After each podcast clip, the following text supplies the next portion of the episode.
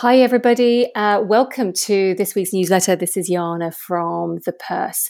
In this week's newsletter, we focus on femtech and a female led VC called FemHealth Ventures in the US, which is raising $50 million to invest in women's health technology.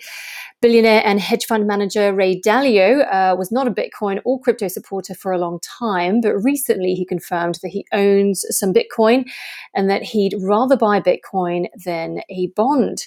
We explain how money printing is leading to inflationary pressures and why Bitcoin is a hedge against inflation as well as being a store of value. You can review the news in brief so you can stay on top of global financial, economic, and investing trends.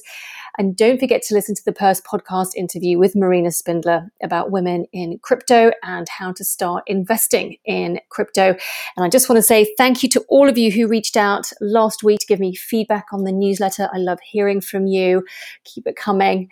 Uh, stay safe, everybody. Look after yourselves. And I look forward to catching up with you all again next week. Bye for now.